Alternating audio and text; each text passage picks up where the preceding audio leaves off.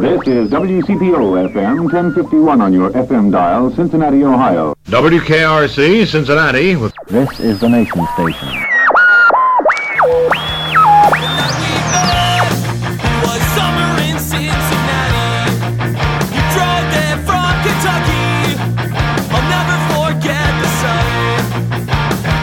Hi again, everyone, and welcome to the Cincy Shirts podcast. It's episode 61. Today on our show, Josh Heuser. We put 40 something thousand people through the park in four days. Destroyed the park.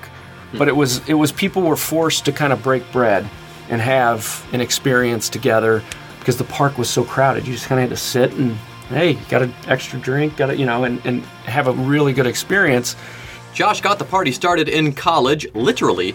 He worked his way through school renting out area bars and clubs on off days and filling them with the young people. Then he opened his own bars, and in 2009 he started Agar, an agency that helps create experiences around brands. He also helped develop Luminosity and Blink. He'll talk about that too. Be sure to listen for the promo code at the end of the episode. As always, you can use that to save 20% on your next Cincy shirts or oldschoolshirts.com order. Now let's experience Josh Heuser.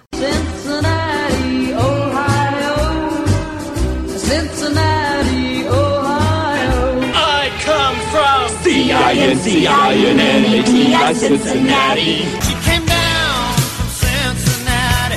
Just maybe think of me once in a while. I'm at CincyShirts.com in Cincinnati. What's going on with Blink this year? Do you guys are you guys needing merch again? Is that something we should be looking at, or you got somebody? I know they're looking I know that I've seen some merch designs. I don't know that we've actually looked at how that's going to get executed or produced. So, but they have a whole. I know we've already sket. They've already got like renderings of like what they want. It's just a matter of who's going to produce it and sell Getting it done. Right Yeah. on. But all things we didn't do very well last year. You know, merchandising. You know, hotels. Um, all of that. I mean, I think is Well, no one knew. It was unknown. Yeah. Yeah. that's what I was gonna say. Like, how could you even know? I mean, we went into it just like, here's some stuff, and you know, we sold through it. Yeah. I- Great. You know, I don't think anybody was ready for what happened. We were. we I would say we were. Oh. we knew what we had. oh, you knew it? Yeah. Did you really? Yeah, we did. I think we we knew we didn't think it would come on Thursday. We thought we would get, you know, Friday would build, Saturday would be huge, and Sunday would have been bigger than it actually was. And actually, when we looked out on the parade Thursday, and we were like, "Whoa, they got it!" Like that was the thing. Like people got it. Yeah. And then we kind of hit Thursday, Friday, Saturday. Sunday was still amazing, but we thought it would have been just build, build, build, build, because it wouldn't have taken till Friday, Saturday for it to really kick in. And Yeah. then people had to come Sunday. Like but the word got it. but I think word got out Thursday, and everybody's like, I got to go Friday, Saturday, and oh by the way, I'm going again on Sunday. So Yeah, all the social media around that parade was was crazy. yeah, I was out of town. Man. Didn't get to see it. And it was like 75 degrees in October. Yeah, nice and, night uh, for it. Yep. Yep. Man, that was awesome. I mean, we still talk about it. What we've done 50 episodes. We probably talk about Blink on uh, 20 of them anyway. Easily, that comes up a lot. That's cool. So let's talk. Let's talk Josh first. uh oh, I've known you since NKU days, oh yeah, and and everything in between, man. Yeah. So NKU parties, tell people about Not like, your DAP guy? not a Not a dap dap guy. No, I can't draw. There's War life North. outside of DAP. Yeah, there is life outside of that. Northern Kentucky's thriving, right? Yeah. So, My daughter goes there. oh really? Yep. Fellow Cincy Shirts employee. That's awesome. Yeah. So where, you, where'd you go to high school? Uh, so it's the Cincinnati question. On the Northern Kentucky side, I went to Simon Kenton High School. I was a pioneer, right? Ooh. In so many ways. Yes. For, foreshadowing. Right.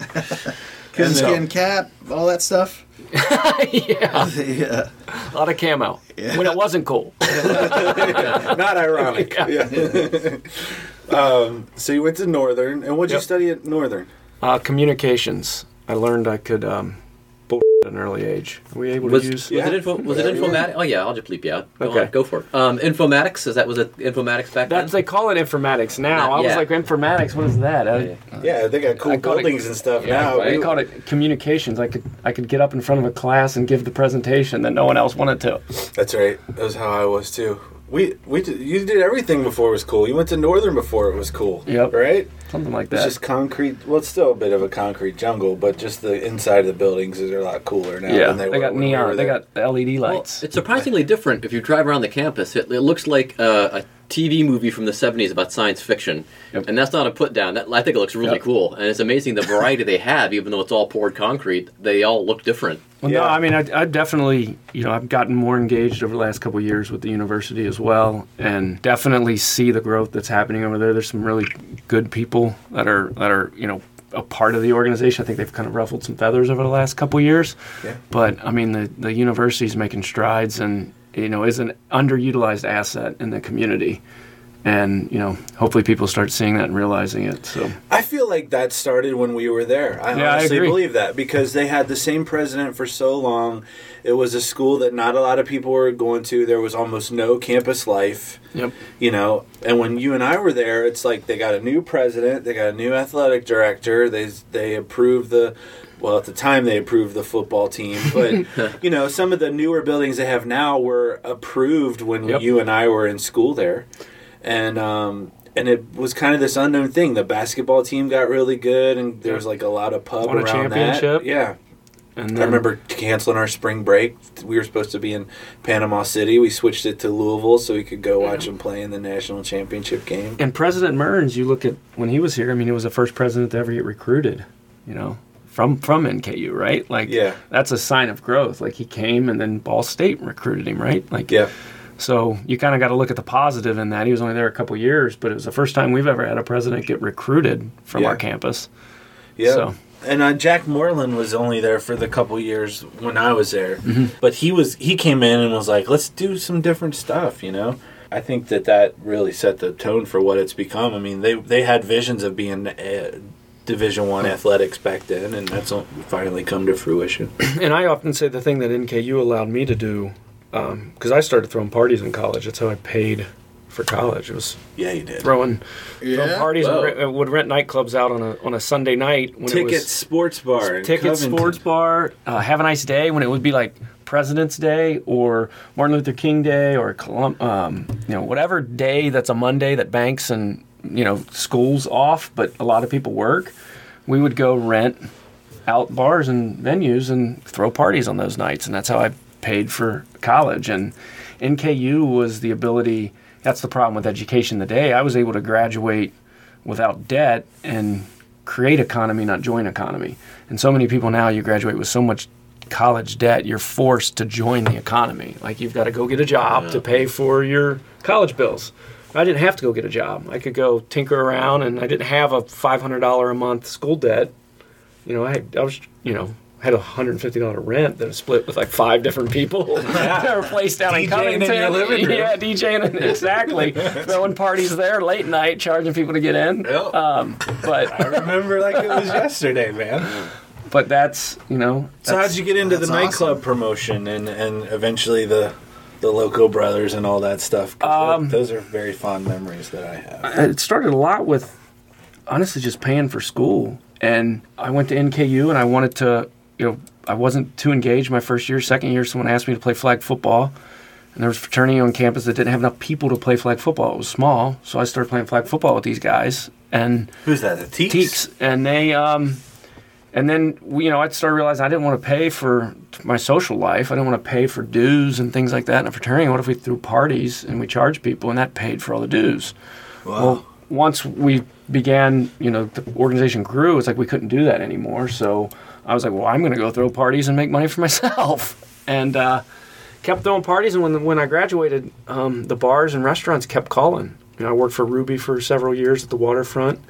Um, when that used to Las Brisas and Coconut Joe's and Rumba Yeah. down on Cicero's on Thursday night. I helped start the Thursday night at Cicero's promoting that At uh, the Syndicate. yeah. at the Syndicate in the Yeah. basement.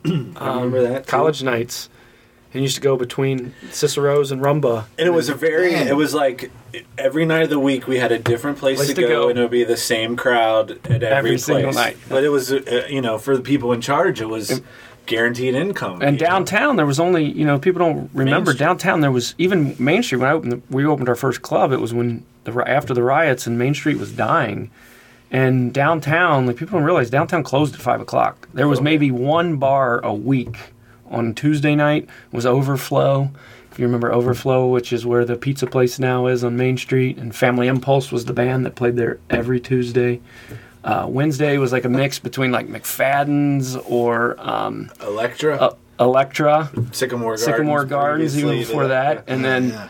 Thursday would be the Or, Kentucky or side. Cooters. Uh, Cooters slash, Vertigo. Uh, Vertigo. Yeah, was also another Wednesday Yeah. spot. So yeah, I mean that was that was, you know, where culture and nightlife was happening. And I always believed that culture was created from nine o'clock at night to five in the morning, and it was manipulated by marketing agencies from nine a.m. to five p.m. Yeah. And now I have a marketing agency, which is kind of weird. Yeah. I don't know if it's But a was marketing also agency or it's there was also a, a timing thing because there was that window of where Pete Rose Way went away because it Yep, started out when I was a fr- when I was a freshman. Caddies. It was Caddies, yeah. We'd go to Caddies or Flanagan's or Teen night. yeah, and then and And then then when that college closed, it like every pushed everything to Main Street, Yep. you know, to to Bar Cincinnati and Have a Nice Day, and Japs places and that. RBCs and the It's amazing because we have our Street store on Main, and I was like, I was like, I remember when if I came downtown. This was prior to working at Procter and Gamble. If I came downtown, Main Street was the only place I went. Yep. And then for a long time, it became like Main Street was the place that Main Street was the place that no one went, Right. Because everything had shut down. But think about it, you know, bars, like that cycle will always come back because when's the last time you've seen a bar turn into a hair salon or a corner store? Like a bar never turns into something else. Yeah. Like something someone always is going to come around and be like, "I can do a bar there."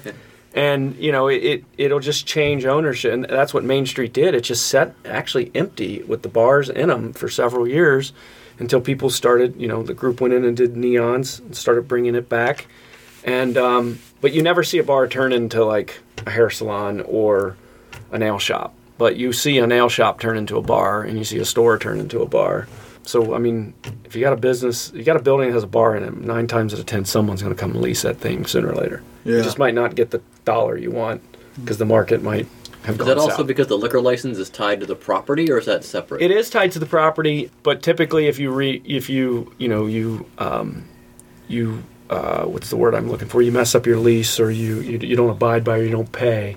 That's the first asset the landlord can can pull. So typically, the, the, Okay. the license stays with a with the Oh. asset. Um, it's kind of hard if you're delinquent on your lease to take a liquor license out of a out of a property. So but you know, Tangent. we're talking like pre like pre social e- media. social media, Yeah. and email lists and stuff, and it was all. It was a lot of it was word of mouth. It was Yep. where where the cool kids gonna be that brought everybody else there, or, where, or in in theory, like where are the girls? Right. Because that's gonna bring out the guys. Not in today's Me Too. We gotta be. Oh, we can't- No, no, no. But back then, like Yeah. if you wanted to, if you wanted That a was- crew, crowd to show up at You had, your it, you had club, there was your- ladies' night. Can you believe there was ladies' night where ladies got free drinks before like midnight? Oh, Like, yeah. guys had just post up at the bar and watch. it was like it's so many things that It's a in, different. it was completely different. But you know that's why I I started Agar, is because you know to me you know you have a, a theater and then a post office and then you have a bar and then you have social media. They're all the same process. They're just different mediums. It's sharing of information. Back in the you know early ends of time, theater was the sharing of news and information. Post office in little communities used to be the place you went and you exchanged information and news. Bars became that. And when I had a nightclub in 2008 that was a little more high end, bottle service type place that was doing all the things that Josh mentioned, um, but that was also the same time that Twitter and Facebook had started, right before Facebook had its IPO. And we were doing the same things to create that word of mouth and that viral. You know, we were messaging people. We were um, posting photos on our website that we took. We would take photographers and videographers all weekend. And we would take photos and we would post them on our website at 11 o'clock on Monday. And 11 o'clock on Monday, you saw the people hit the site and pull those photos down because that was their memento from the weekend. We own that content within the four walls of that experience. And we utilize that to create the word of mouth and the marketing and the messaging of creating a social experience. Today, you take your own picture, you post it on Instagram, and you hope you get a lot of likes. It's the same process, it's just a different medium. So, how do you use that's what Agar was out to create is how do you deliver powerful brand messages in social settings. And as the world moves more and more digital, which we've obviously have entered into a digital world, then the value of a human experience and interaction will inherently increase. So things that, you know, that became, you know, and I'm sure you're even seeing it, Josh, within comedy. People want to go back and see, have a physical experience, but you also use the digital to help spread the message to drive the physical space.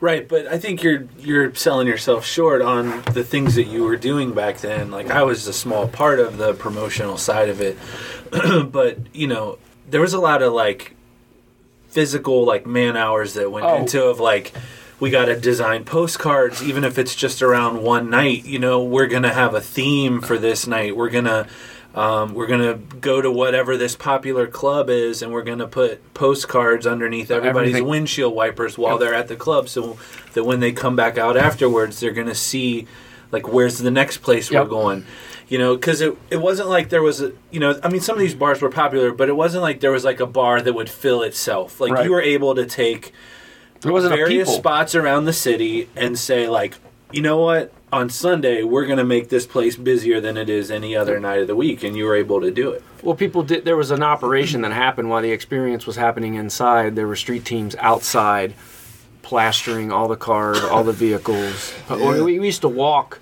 Spent days walking Clifton Hills from what is it, um, Ohio over to um, Ravine, Yep. Up the- and down up the streets, McMillan, up to yeah. McMillan, flying car after car after car. we would have this giant box of like cardboard flyers and we would just take stacks and be like all right we'll take these blocks and then you, you guys take, those, blocks, and- and then So go you on meet the street team, Yeah, too? Yeah. you can go meet on campus and pass them out. And then when you got short, you're just like, okay, the last I got this bit. We're only giving them to girls because we're almost out now. so, and you'd have your little initial on them, which is how we tracked it because you get like five dollars off. So you came back and brought your little card. Then I got credit for that person, and then we were breaking up the, the revenue based on who who brought the crowd. what they realized was uh, is that I was bringing like the the people that I was telling was a different crowd than what they were telling. Like they had um, service industry. Like you guys had like that crowd on lockdown. Like I was one of the few people on the quote unquote team that was in the corporate world. I was already at Procter and Gamble at the time, so they knew that I was bringing in like all my P and G friends Yep. who were gonna you know because it's a mix of money at the people, right? Like Yeah. that's what creates a that's what creates an experience. If you go to place and you see all the same people that are a lot alike, like then I mean, yeah, you have interesting conversation, but it's when you mix all of different people from diverse backgrounds, diverse economies, diverse workforce, and you have you have unique conversations, and you see some wild, outlandish things that you probably wouldn't see anywhere else. And you know that's that was what was fun about about that is and it was a point where creativity was kind of limitless because you had to work with the resources that you had to be creative whereas today i think i still look at the the market and you know if there was a hungry promoter out there that truly wanted to have what i call the the 1 minute promoter because we used to go into places and you know be in there 40 minutes that's 30 conversations you can have with someone to tell them about when the next party is. You know, one minute promoter. Listen to them, talk to them for a minute, and then tell them what, what you know you got going on in your next event and invite them out. A lot of people don't take the time to personally invite people to things anymore and make the momentum of like, hey, I really want you to come out to this and support me. It's a message on Facebook or it's a message, it's spam that the authenticity and the the work, it's the easy thing to do. So people don't want to do the hard thing to do, which actually means pick up your phone. I can fill a room today if I had to, because I can pick up the phone and call 50 people and ask them to invite five people. That's uh-huh. 250 people that's going to show up. Yeah, to no one likes to talk to real human. Not beings. anymore. But then, you know, but it was like, is that business sort of started to grow, the competition started to grow with it of like, you know, who's going to have the place to be. Mm-hmm. And so, one of the other things that you guys did that even at the time I was like, this is so smart. And, and I feel like it's a, it's a metaphor for, for this city and what the other cool things that are happening in this city. It's because we've, we've gone out to other cities that are doing cool stuff and we're like, what what is cool here? Mm-hmm. And let's bring that to Cincinnati right? Yep. and that's what you guys did with the with the club scene and the like the promotional stuff. So it, you know to take it a step further from okay we're going to rent this place out you know we're going to have the best DJ and the best music and the best looking people. Let's start taken this up a notch. Yep. So I pulled these pictures up. You haven't, you Oh haven't seen these. Oh no! So, uh, so this was this was one of my favorite nights working Oh. with you guys. Do you remember this? Steve-O? This is uh, With the Jackass, the Jackass crew guys. at Waterfront Yep. So when they, came in on a boat. They came in on a boat. He had three guys from Jackass uh, who were very popular at the time. Wow. Brought them in to do live stunts at the waterfront, Yep. and it was one of the coolest, craziest, nights. It was right when Jackass hit life. MTV. Yep. Really? Um, right when they were just kind of exploded on MTV, we booked them early through a guy, um, Nick Dunlap out of Cleveland, who was managing all those guys. Steve-O, I went on so many experiences with Steve-O in the years after that, from that that connection of meeting with those guys, and we booked him for appearances at many of our other clubs. But it was put a ladder on his head and then get kicked in the balls, like just Guys diving into swimming pools, Pools. filled with cow poop. Yeah, I mean, all was of like we had to go get the cow poop. Like part of the riders, like we gotta go, did. we gotta go get a baby pool of cow poop. So it's like, okay, we got a pickup truck. Someone go buy a baby Oh my pool. gosh. Anybody know anybody's got a farm that we can go get cow and horse shit to put in the baby pool to then drive to the club? Holy cow. I can't believe you have pictures of that. yep. So what, Oh what year my are we talking goodness. here? 90? Look, but that, that's me. Eight, the, the video camera everywhere you went. You had content, uh. content, content. And you can tell that I That was a had a 2000 disposable camera because I couldn't tell if that, if the pictures were Oh, yeah, centered yeah. or not Yep. Until they were already Yeah. developed and the That was probably over. 2000, 2000, maybe 99, 2000, 2001. Probably, Yeah, probably 2001. somewhere Gotta around be pre 9 11. People have that It was much- pre- And for some 9/11. reason, Jamie Lynn Sigler, the Meadow Soprano, was in town that Yep. night, and she came and hung out with everybody. And uh, with That's the thing is there, there's people come that come into the city, you know, and they, they you threw the after party Yeah. for You guys got Britney and Kid Spears there, right? there. Yeah. yep. Kid Rock used to throw a lot of house parties for him when and when he would come into town and House parties? house parties. There was a, a party over in Hyde Park. We used to do a um, gentleman was friends with uh, Kid Rock, and it would just be Kid Rock would come after a show, and I would invite you know 200 hot girls and Closest friends. closest friends, and it would be a crazy. We did about four of those, you know, in a row. Um, So when Josh calls, they answer. They used to answer. Yeah, that's right. There's a guy diving There he into the is. swimming pool. Of Diving manure. into, into manure. but I mean, this is a club where people are out. This is the waterfront. up It's the waterfront. This is Jeff like- Ruby's This is waterfront. like the nicest restaurant in Yeah. the city, and this is going this on at guy's the pool guy- right outside. Where's the health department? exactly. This guy's diving in poo. It was a poo dive, is I It did think look what like they a big called thing it. of Skyline, actually. It was, but I, I show these pictures, and we'll put some of these if that's okay. Yeah, with you. go We'll ahead. put some of these on the blog page for this episode. Yeah, yeah. It wasn't. It wasn't. It was like you guys never just were content, and I I always admired that. You know what Thank I you. mean? It was like, all right, we've we've achieved, we've hit the the ceiling in this. How do we break through the roof and do more cool stuff? You know, and it went from now. Now we're not just going to find a club to promote. We're going to open our own club. You know, with Claw, um, which you know was like our city hadn't seen that Yep. before then. So Yeah, how, did, was- how did that come to be? Where you when what made you decide to pull the trigger of let's quit renting out other people's spots and open our own? Um, the idea that we, we, you know, we've, you know, we've traveled, we've seen what other cities were doing, and you, you're, you're limited when you go into another space what you can do. So we've never been able to create our own space and actually, con, you know, control every and every piece of the environment. Um, and I remember that business plan. We wrote that business plan. I spent a week locked in a friend's apartment, and I've never written a business plan in my life, and I've never written one since then. Like, you know, you have a business plan and perform. That was a Yeah. real. You see these business plans of like executive summaries and they're like forty-five pages, and you're like, who spent the time to do that? Yeah. We actually did that on that in. Wow. In that, and wrote every In order to get funding? Yeah, and, and went out and, and pitched it. Whereas, like today, you know, if I if I do a venue, it's just a financial pro forma, a theme deck. Here's kind of what I'm trying to do. It's just it's just different. Um, but we did it in we every detail uh, down to it being a, a, a live art gallery that we would auction pieces off every quarter to drive creativity and artists. And with these glass model boxes where we had still models that just stood there and the lights would come on and they would show up in this two-way glass boxes. And then we just became super creative and it was we just constantly had to keep topping ourselves. We were young. I was 23 years old. I owned a nightclub that Condé Nast Travelers said was top nightclub from Boston to Beijing. um, in Little Cincinnati a year after the riots, riding over the Rhine. And it was, but it was the timing of it because it was the city did need some sort of hope or some sort of like, and we were 20 year olds with no experience and never opened a place before, and we were having fun and having fun doing it. Now, who's we? Is it? I had a partner, Scott Sheridan, was a, was a was a was kind of one of the lead visionaries behind it, and I was, I think he was more on the vision, and I was able to see the vision and articulate it and execute it. which is huge. And you had the reach. that's what- too. Yeah, and, and be, because both I came from the Kentucky side, he came from the Ohio side, we were able to pull a big demographic of people together, and and most importantly, leave memories for people. Um, that was the biggest thing of creating memories. Yeah, because it have- wasn't just a cool, like it wasn't just like everybody's going here, so let's go there. Like with the art, like you would go in there, and it, like it was the first place that I'd ever been where I was actually paying attention to stuff that was on the walls, and it was like local artists and stuff like that. And I was like, I've never seen anything like this. Yeah, it was.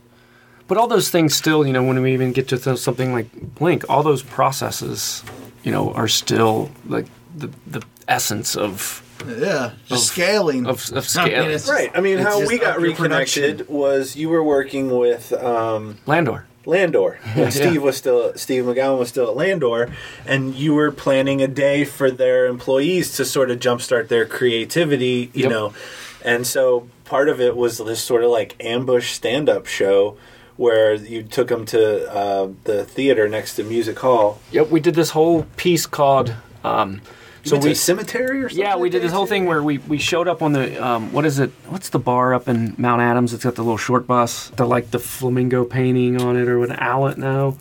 Well, whatever. I know what you're talking about. So Yeah. it's next to Longworth Hall.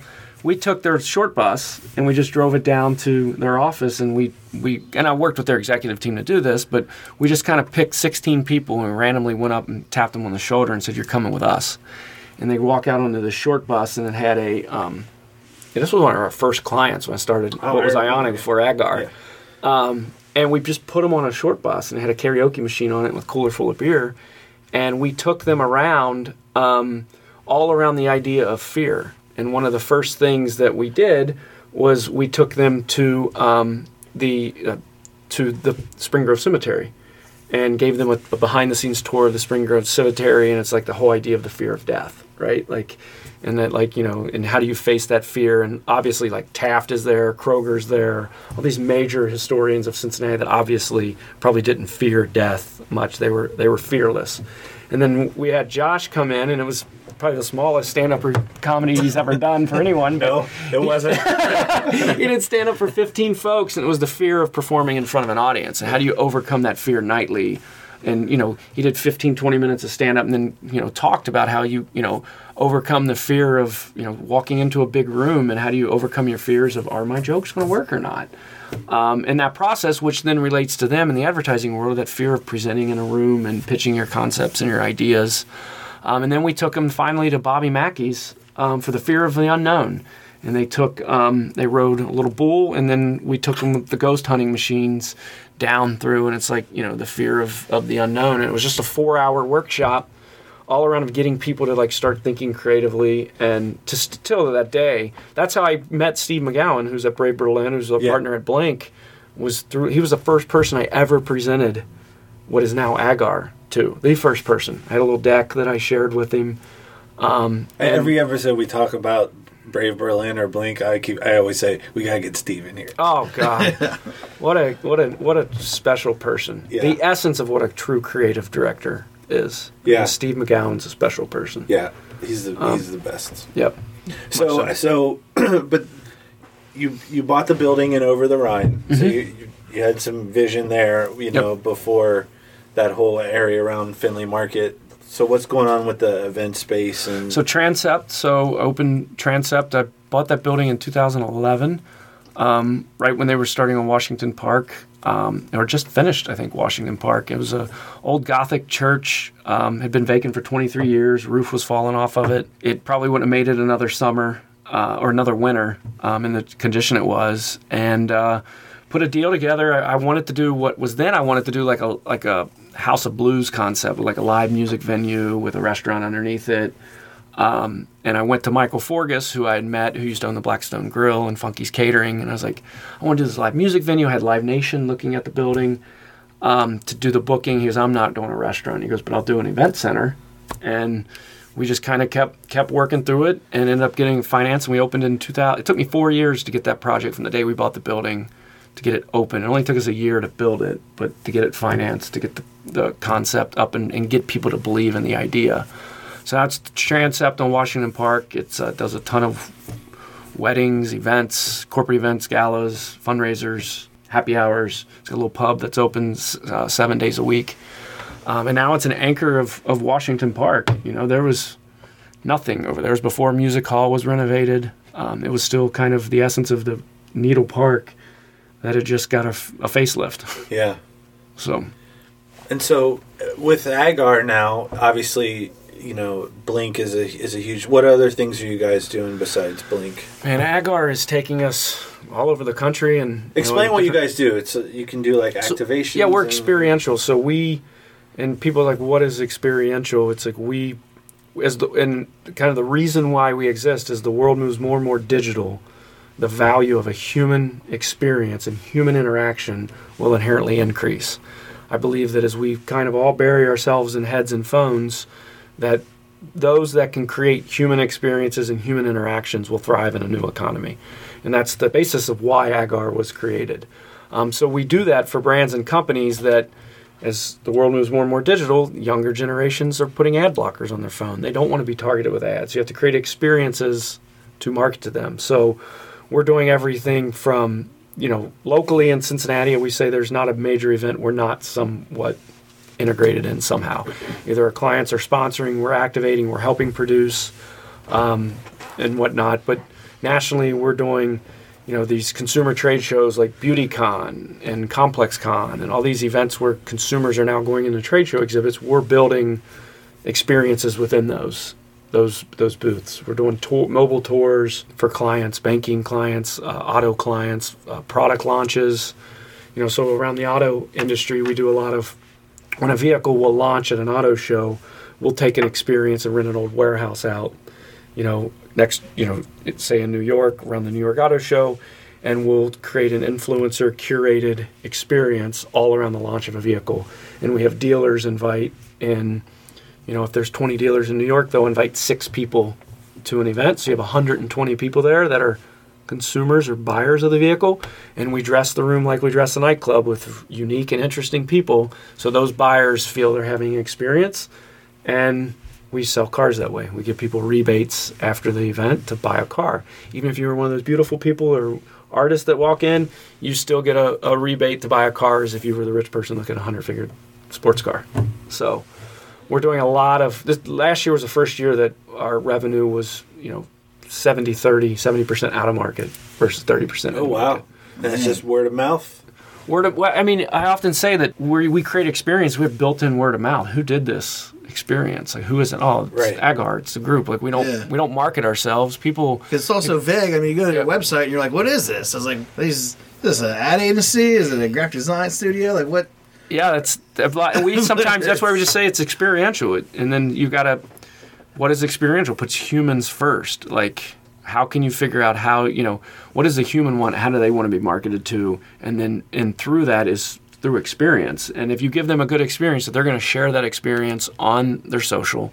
They're going to be, they, they have an opportunity to sample your product. They have an idea to understand what is your core purpose of a company, and do I relate with that or not? If I relate to it, I'm going to be loyal. I'm going to share. You hear often about the brand funnel you know, being able to get consumers through the brand funnel. Experience is the only marketing strategy that can put a consumer through a brand funnel the absolute fastest. They can meet the product, they can be they can understand the awareness, they can become an advocate and they can come loyalty all within a 30 minute time period. No other marketing form can do that in in today's format or ever. So it's super powerful, but a lot of brands you know, they go the safe route. They do the digital marketing strategy because they know they're going to get the, Yeah. the impressions. Right, and it's Like, cheaper too. Because I'm Yeah. like, well, how, how many? Even if you brought in two thousand people through our Cincy Shirts event, I can still run an ad on Facebook for twenty five bucks or something, and, reach potentially 2,000. reach those people. you can reach them, but then you know I can take, you know, that's where it's like to me, that 2,000 person experience is now your commercial shoot. You know, you're, these companies are spending a million dollars on a production to shoot a commercial, right? With fake actors, with fake sets.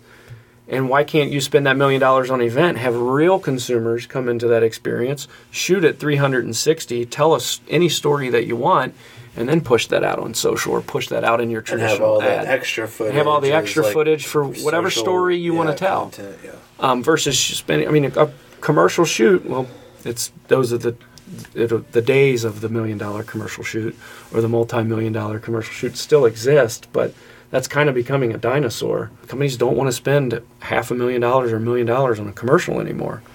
Yeah, because it's a crapshoot. Right. And Yeah, fast forward the commercials. Yep, exactly. Yeah. We're paying as consumers, we're paying fees to not have commercials. Yeah. Spotify, Netflix, we're paying to say, hey, we don't want to be advertised to. Yet companies still think that, you know, that the consumer wants a 15 or 30 second spot. Whereas in China, which I just learned through a interesting conversation I had with an executive of P&G recently, they've gone away with the 15 second spot completely. It's gone. It doesn't even exist in the market because they actually have more of a built-in e-commerce platform that ties into everything else than we do. But here's the thing, and maybe it's a matter of my age. I'm, I'm the oldest guy in the room, clearly. Is I don't mind sitting through a spot with a, as opposed to people picking my pocket every two minutes. Oh, if you want that, you got to pay us, you know, five bucks a month. You to switch this. Ugh. I'll just watch your 15 second commercial, even sp- dispersed throughout the video presentation. I don't want it to be bothered with subscribing to this and that, and getting my credit card, and my email, and, that, and that's Well, that's a whole nother piece on the whole privacy and yeah. I mean, the last thing, and that's the last thing I need is another app, right? Like, Yeah. I mean, at this point, I'm trying to downsize apps. Like the last thing I need is Yeah. another app that's going to take my information, follow me on where I go, which you know is I'm a firm believer in that piece that like the Spotify's of the world and the Netflix of the world are the are the true biggest threat to social media. Like that is the next to me the next social media, right? Like you know, I have a Netflix account. I'm assuming you have a Netflix account. Mm-hmm. Josh is an expert in comedy, right? Seems like a good Debatable. person to ask, like, hey, have you seen a good comedy lately on Netflix? Right. You know, like I have a, a good friend that I always ask, like, what documentary have you seen on Netflix, right? I text him and he'll send me three or four, and I'll probably go watch one or two of those. He logs into Netflix, I log into Netflix, you log into Netflix. I don't want to see what you're watching on Netflix, that's on you. But I should be able to message you through Netflix and be like, hey, have you watched a good comedy? And you send me that comedy back, right? Yeah. That's not happening yet. I think you're going to start seeing Yeah. in its private, you know, sh- real sharing of content. Spotify's the same way. You can share playlists and things like that. But if a new song comes out and you really like it, you can't message me that and say, "Hey, Josh, I think you would like this song," which is truly sharing of content. Because I think social media is becoming. I mean, we're trying to push brands beyond. Let's not just get an influencer, and let's not just hope you get a bunch of people to share it. Well, the influencer has become such a roll of the dice. Like you know, it's like are, do, do all these fans are these real people? you know? Exactly. Yeah, no, I've never that heard of this person in my life. Yeah. You know? Yep. Launch a brand on Tuesday, and then on Friday you're celebrating twenty thousand followers. It's like really, Yeah. That's not real. yeah. Well, you also see the integration of like, you know, I've seen it more on sporting events where they don't break for commercial. Yep. The the the game you're watching becomes a smaller window. There's an ad saying Mm-hmm. like this is next section is brought to you by this. So like you can't really fast forward through it. Like they're getting creative, but Yep. I understand what you're saying of like you almost have to be thinking one step ahead. You know, and too many brands are like, how do we get in on whatever's cool right now? And you Right. guys seem to be of the mindset of like, start doing what'll be cool. You know, in the Yeah, what is future. next? And that's you know when I've turned forty years old, I'm like, man, uh, how do I? How much of this do I? You know, do I really kn- know forward? So now I find myself, everybody in our office is, you know, like I'm the oldest person in the office almost. And it's like I have to, I Damn. have, I have to be around young people, like to try to like figure, almost hack their lives a little bit. Like, what are you doing? And like, well, how can I make that? Uh, how can I hack it or make it more efficient? Yeah. Because that's you Are know you that's still going out five nights a week till five in Ah, the morning. No, but I do like a good get down every once in a while. I I end up actually speaking Saturday night. I was like, I went to Galla Park. I had to check this place out. I've been hearing people talking about it. It's a nightclub down by um, the old Crave. Yeah. It was a good experience. I went, took my wife and a couple friends, and just went to check it out, just so I can at least understand what what's going What the on. kids are what doing the kids are doing these days, right?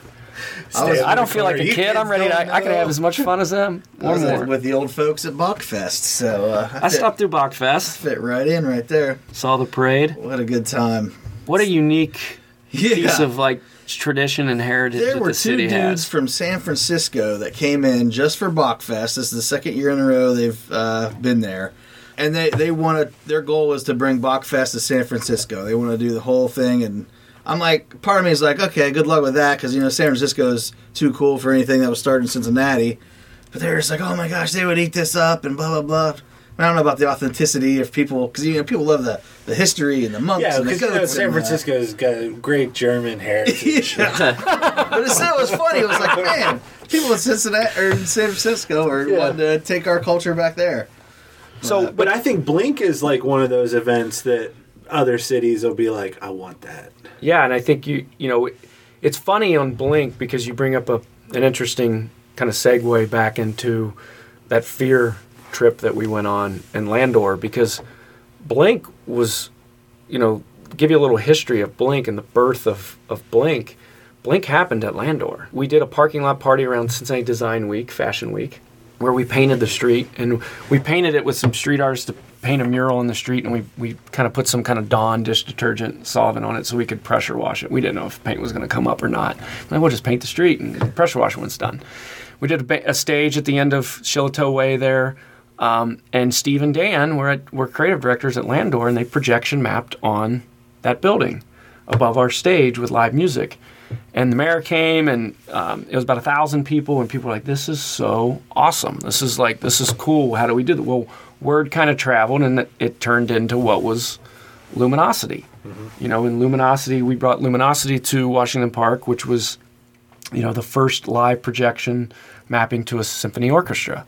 And Steve and Dan were working on that. We managed all the social media, the content, the marketing of the event, and worked with the symphony to create Luminosity. Well, year one, you know, that was called that was how experience drives momentum. It was called the tipping point of Over the Rhine. It was on the cover of Cincinnati.com that day. On that after the weekend, we put forty something thousand people through the park in four days, destroyed the park. Hmm. But it was it was people were forced to kind of break bread and have an experience together because the park was so crowded. You just kind of had to sit and hey, got an extra drink, got to you know, and, and have a really good experience. And it, it blew up. But then, you know, year two, that's kind of when it changed, and that's when Steve and Dan left um, Landor and created what was Brave Berlin. And we did year two. And if you remember year two of Luminosity, we put fences up and we made it like a ticketed event. You, you know, the CSO made it a ticketed event, and we were in meetings going, guys, this is not, this is not what we want to do. You should be doing, we should be giving this to the people, like putting fences up, and and the symphony needs a younger audience. Like you need to be op- opening and welcoming, but. Yeah. Safety concerns, all the things that come into events, and I'll tie this into Logistics. Blink. Logistics, And the tickets were still free, right? yeah, they were free, and you, you, it was Well, the they're all second sold year. out, and then people were selling them. But then they were ticketed. The third year, it's like okay, they're ticketed, and you gotta you gotta pay twenty dollars for the ticket. And that was at the year it went indoors? No, then then that's when we after that year we were like, you know, that was just, we're kind of done with this event, us and Brave Berlin, and um, year four they they even brought it even more and they took it indoors, um, and all that's kind of when we started sparking the idea of what is now Blink is we were like there's 16 projectors shooting on a big red building. We could take one of those projectors and we have 16 buildings that we can light up and we started the Haile Foundation. Andrew had gone to the Haile Foundation to do a mural festival because we've been studying, you know, street art, and I've done a ton of murals in the city here locally as well, and how street art can drive economic, you know, e- economic, be an economic driver. You look at the Wynwood Walls in Miami, uh, you look at um, the Williamsburg in New York. It was where creatives were coming in, painting places, and then as the creative class starts coming in, next thing you know, a bar opens up, a coffee shop opens up. Next thing you know, developers come in, and the place looks like any other place in the in the country. So we had gone to the Haile Foundation to do a mural festival, you know, in the Findlay Market area because three four years ago, Findlay Market was you know not as desirable as it is now. Yeah. In the evening, you'd go there on the weekends, and at the same time, Brave Berlin was like, let's take Luminosity and break it up. Um, so the Haile Foundation sent us kind of around, just like you said in the club. We go around the, the world exploring these festivals Berlin, Leeds. Um, we spent two weeks in, um, this is when we knew it was happening. We spent two weeks in Australia at the Sydney at the um, Vivid Festival, the largest projection mapping and light based art festival in the world. Generates over 9 million people over three weeks, and they do it in their winter as a way to drive tourism. So you got Sydney Opera House projection mapped. You have boats floating in the water. It's insane. It takes over the whole city. And we mapped out, you know, Blink in, in Cincinnati. We mapped out in, in, in Sydney on Google Maps every building that we were going to light up and where we were going to put installations um, in creating what we call beacons and breadcrumbs. So you would walk, enter into the experience, look around. You'd see a beacon, which is a building lit up really far and you'd see another beacon. And you're like, which one? Okay, I'm going to go that way. And you'd come across a breadcrumb, a little light-based installation or a parking lot party that kept kind of unfolding as an experience happened. And um, that was kind of the magic. We knew what we had. We programmed the city around the streetcar route. That's what a lot of people. We didn't want to be political because who wants to get on that political war Yeah. of the streetcar? but if you look at the, the map, we went right along the streetcar route and we put experiences off a block off. And it was a, a block of discovery. We wanted you to take a block off of the streetcar route and walk a street you hadn't walked before to have an experience. And that was so when we went to these other places, sometimes you have to get on a bus to go into different areas to see the different light shows. So we knew the condensed air. That's when I say we knew what we had because we're a very walkable city. No one's just ever created an experience Right. Yeah. that allowed you to explore the city in a safe, fun, fun way and through art and music. Same way Club Claw was through art and music and creativity, and allowing yourself to be yourself when you walked into this 8,000 square foot space versus a 20 city block city. Um, it's still the same philosophy and principles, and that's the fear I have as we move into this year. And I've really, you know, pushed with the city and the, the chamber and, and all of our partners and i think everybody else from the team is too is like you know we didn't have any issues last year right there were no arrests we did over 1 million people there weren't any arrests downtown that we know of safe event my concern is us humans like to do things and experience things our own way we start blocking streets off and we start you know moving people this way versus that way does it become a forced experience and does that inherently create issues or problems and we can't put fences You fences gotta up break, block the streets off. Yeah. that's one thing. Because Well- like, and no sandwich boards on the sidewalks. Because Yeah. I don't know how many times a day sandwich board would, you know, just be the. But can we can we block a lane Everybody instead of a street, right? And so the sidewalk extends. I agree with you Yeah. because I Do you know what I mean? Like You Like, gotta keep that streetcar going. 'Cause That Yep. was that was hilarious. We'd like sit Oh, there it was- waiting for that thing. Like, oh, it's just right down the other corner, and it was like no one was moving. because I feel It was like so it was crazy. whether it was intentional or not, that the first luminosity got people who, no matter how many good things they heard about Vine Street, it got them down to over the Rhine Yep. to see with their own eyes, like, wow, this is different. This Yep. is this is someplace I need to come more often, and you know, and then with building that up, and then what what is now Blink you know, as a small business owner and someone who's lived downtown and just wants to see this city thrive and the mentality change of of the way people in the suburbs view downtown and over the Rhine. Like I do agree with you that when you start, you know, subconsciously telling people like we're blocking this off because you don't want to go past this barrier, Right. That you still plant that seed of like there's still reasons to maybe not come down here. Right. Whereas if it's like come down, feel safe, see cool stuff, and then don't only come down for Blink. Come down because there's a cool T-shirt shop on Main Street. Yep. There's great restaurants everywhere. You know, like that's what this city needs. I feel like more than anything is now we've got this momentum. Let's let's not just use it to bring in people from other cities to see how cool Cincinnati is. We've got to make sure that the people who've lived there their whole life don't just stay on the west side or the east Right. side or in northern Kentucky.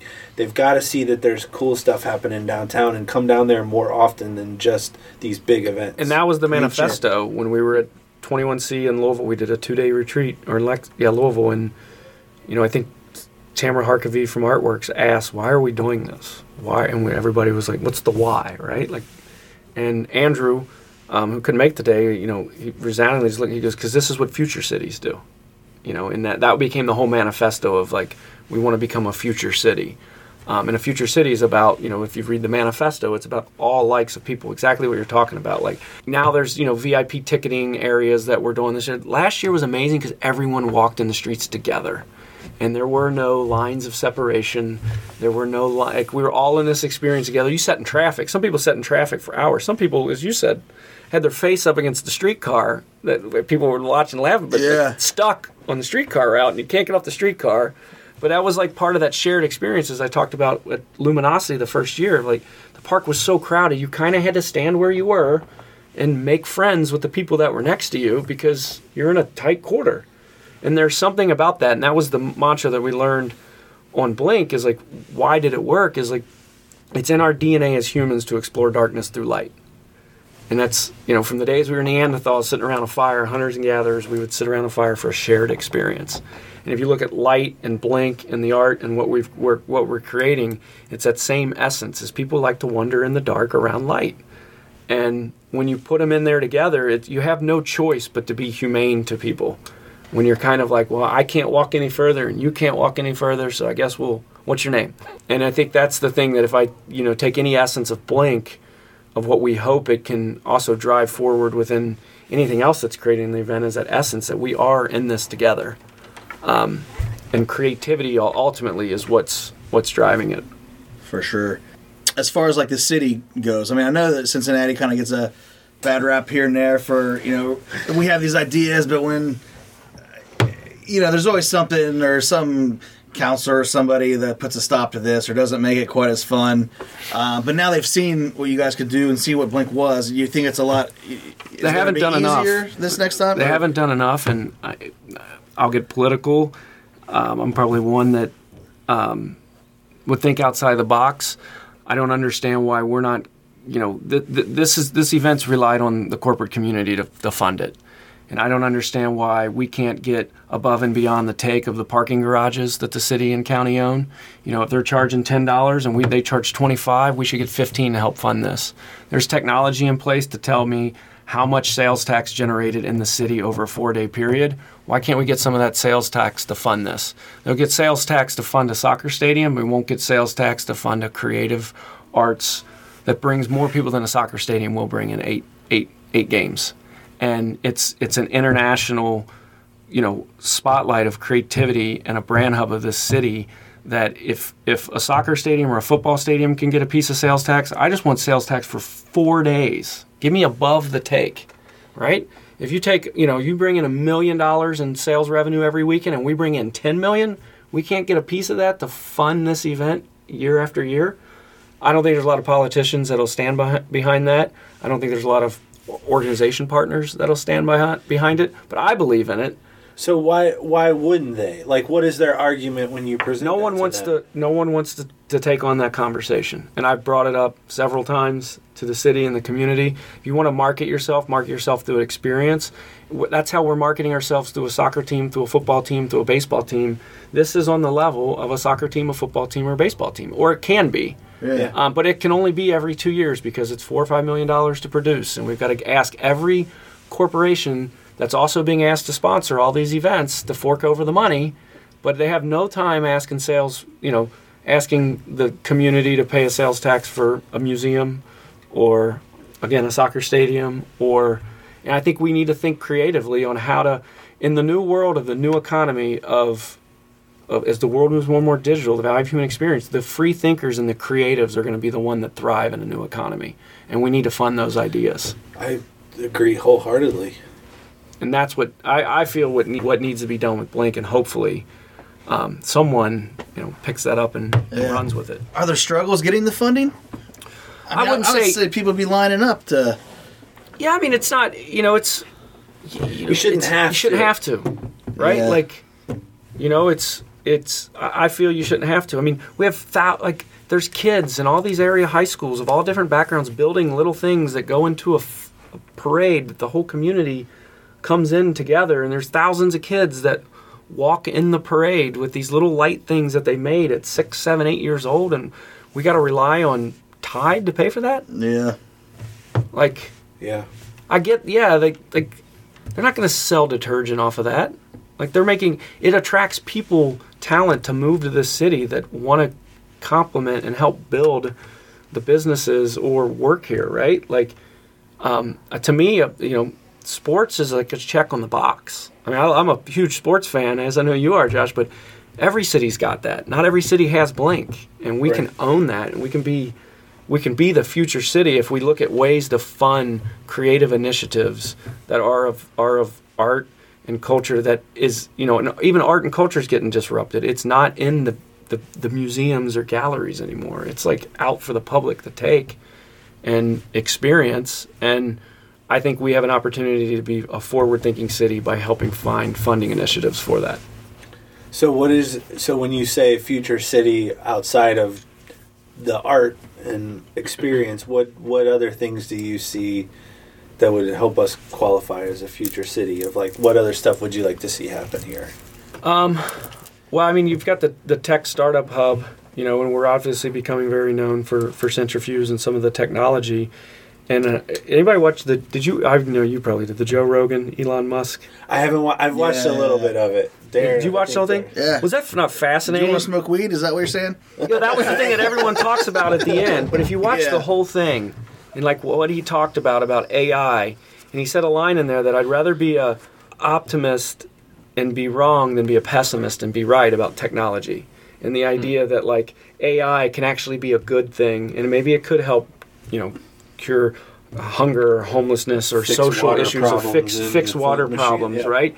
And he made a good point about that. Like, I'd rather be an optimist than a pessimist, and I'd rather be wrong and be an optimist than be right and be a pessimist. So, I believe there's this intersection between art, creativity, talent, technology. That I mean, obviously, any future city is going to be, you know, is going to have a technological advance. I don't think the future city, our buildings aren't going to change too much. You know, they're they're not going to tear them you know, all down, although we've tear, torn the ones down in the past. Yeah. Um, I don't think in 25, 50 years the makeup of the city is going to look much different, but I think the technology and how we treat one another as humans, obviously, and hopefully I have optimism, will be different. Right, and I've you know, and to further that point, I feel like that we need a different mentality of the people that are our age, like the business owners that are coming up through the city, to not be okay with being the city that's ten years behind the rest of the world. That's what we were told like it was- forever. right, I feel like it was like a badge of honor of like you know things don't change around here, and we like that, you know, but. I don't know how many times I've heard that Cincinnati was supposed to be Chicago, but they were We, so we bet on the steamboat, not the railroad. right. Right? And We're still battling transportation today. I mean, we're, we're you know, Yeah. the thing didn't go to UC to bring kids downtown. Like, Yeah. Just goes in a little loop de loop yeah, I mean, I, I with traffic, even stops at stoplights. Yeah, I mean it's, and you got a beautiful Union Terminal, and I, I, it takes me 12 hours to take a train ride to Chicago. And there's a train that comes in downtown, take you to Chicago, 12 hours, ride a train. Wow. I mean, if I got, if I got a, you know, something to do for 12 hours, but I can drive there in six. Like we can't get a train to Chicago. Yeah. I, I mean, you, you just think of like, it tells you a little bit the I think it's more that Chicago isn't really trying to get a train that'll hurry up and get people to Cincinnati. Yeah. Yeah, but they might over to Pittsburgh, right? You're hearing that, and then once you connect Pittsburgh to Cincinnati, or once you connect Chicago to Pittsburgh and Pittsburgh to Philadelphia, then you're connected to the whole East Coast, and we're going to miss out on that. You know, it'll go through Columbus to Pittsburgh up to Chicago. At least that's what. So who's that on? Who who who needs to I have, a different attitude to make that change? Well, you know, we're a big rubber.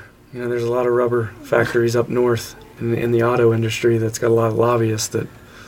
That's gonna, some, like that's just Well- stuff you never think about. You know what I mean? Well, not, we're not the only ones, though. In Orlando, they were going to build a, a train to go from the airport down the four right into Kissimmee like that, and Disney said nope. Yep. They got one that Case takes you to. Miami. Yeah, They got one you one now that takes you to Miami yeah, along the turnpike.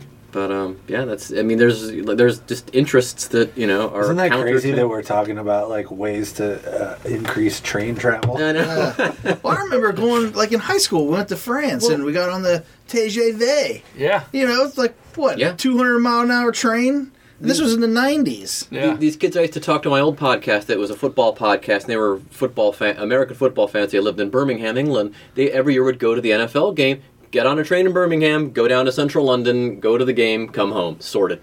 Yeah. No, didn't worry about a car. They couldn't even. I think they were like 15 and 16. They didn't even have driver's licenses. As si- to go halfway across their country. Now I know that's it's a much bigger country, but it's like if I would go from here to Cleveland. You know, How convenient would that be? Get on the train, go up and see the Indians, come back down, done. I know. He'd commute every day. I would, man. Season tickets. what other stuff? What is there anything in other cities you've been to recently that you're like, I want to bring that here? No, I think that there's um, yeah, I, um, secret or not. I think the going back to the creative class, I think there's a, a real need. You, you've got these co-working spaces that you're seeing that are kind of popping up for like the gig economy. We work a lot of people with the gig economy. I think there's a need for a audio, video, and production space that's like a co-working space that has you know green screens and editing rooms and rooms to do podcasts and ways for y- young individuals to create content. And instead of you know paying to have a desk to sit at i pay to use resources of video photography audio recording. There's not a studio space that's what i would say um, reverse you know you got a book space to go record versus having a place i'm a member i can use the the the the, like the production facilities as needed i think is a huge opportunity here something that you know Is no that? secret Yeah, I was gonna say, is it, and you're would that just be like high end equipment? Because I feel like one of the things that that I like in, in terms of the little bit of like video or audio production I do is, and I think even if you look at Cincinnati and the jobs it was able to compete with a long time, if you wanted to produce a TV show or a movie, it had to be in New York or LA Right. because that's where the equipment was, and if you wanted it to look a certain way. You know that's where the equipment was. Whereas now, like, You don't need on your iPhone. You can Yeah.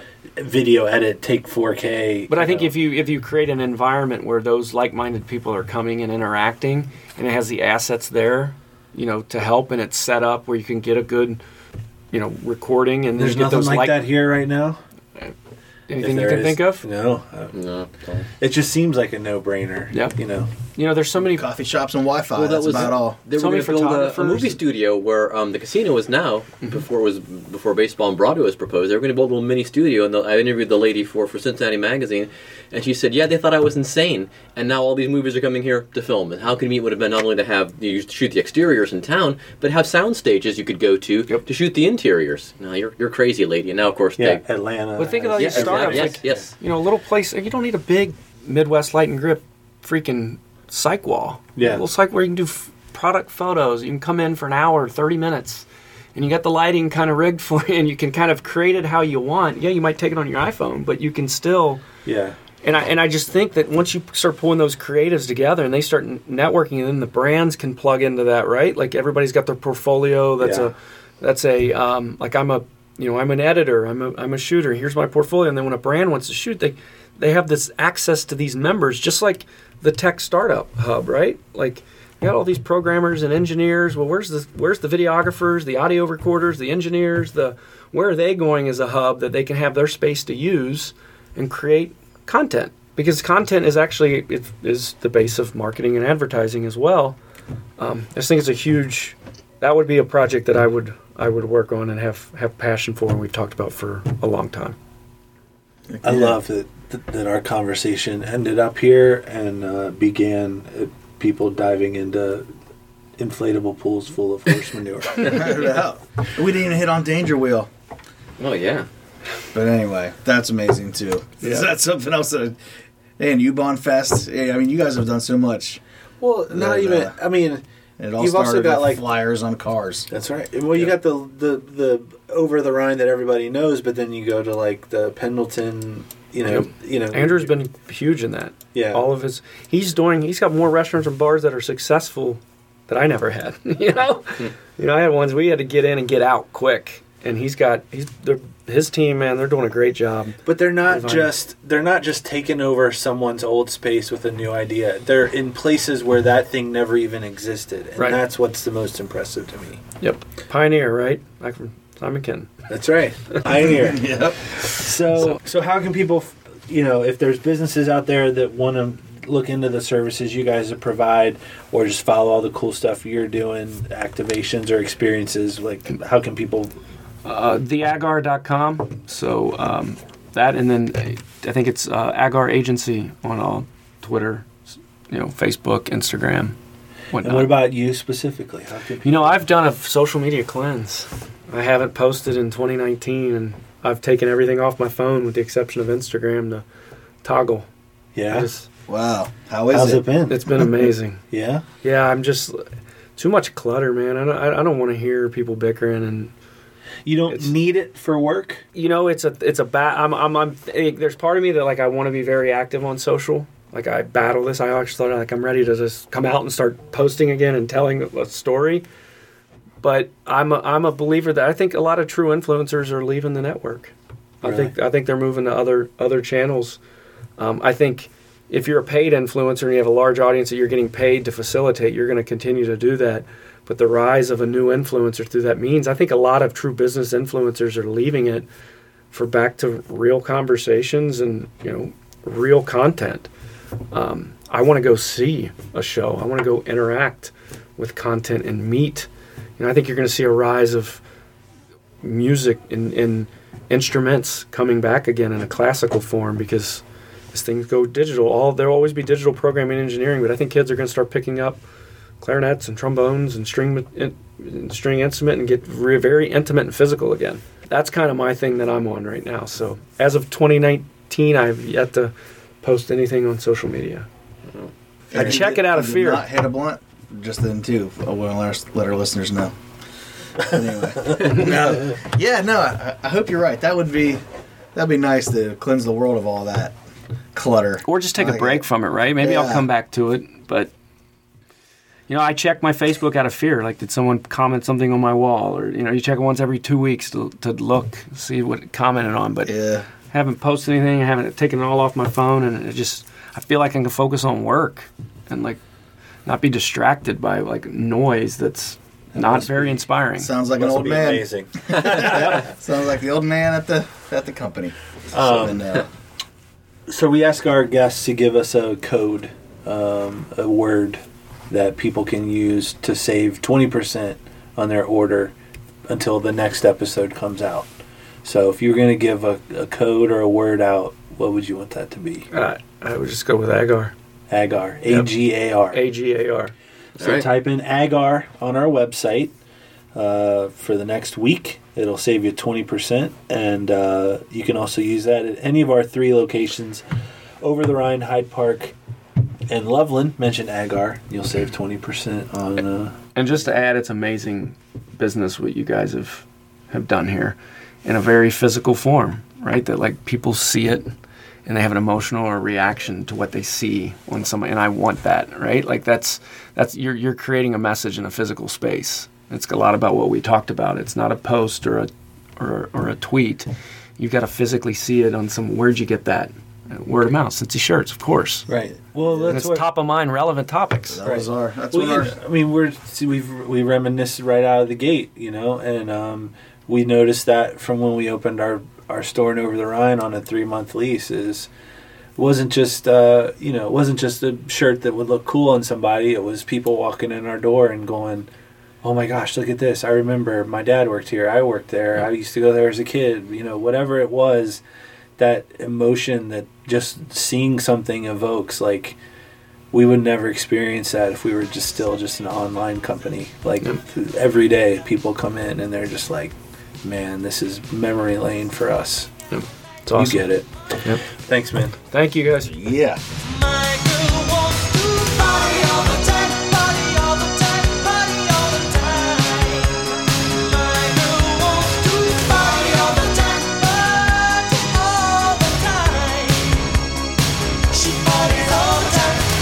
Josh Heuser, if you're out partying around the turn of the century or thereabouts, you probably have Josh to thank for that. And also, if you enjoyed, I guess, Blink and Luminosity, thank Josh as well. If you haven't already, go back and plunder the Cincy Shirts podcast archives. Lots of great episodes back there. Matt Bischoff from Survivor, Gold Star Chili CEO Roger David, Bill Donabedian, he's the guy that founded the Bunbury Music Festival, Greg Hamilton off of WWE, John Kiesewetter talking about TV, actress Amy Yasbeck. Tons and tons of great episodes back there. And uh, Mo Egger, Cash Wright, uh, some of the early episodes, Haunted Cincinnati, Abandoned Cincinnati, very popular.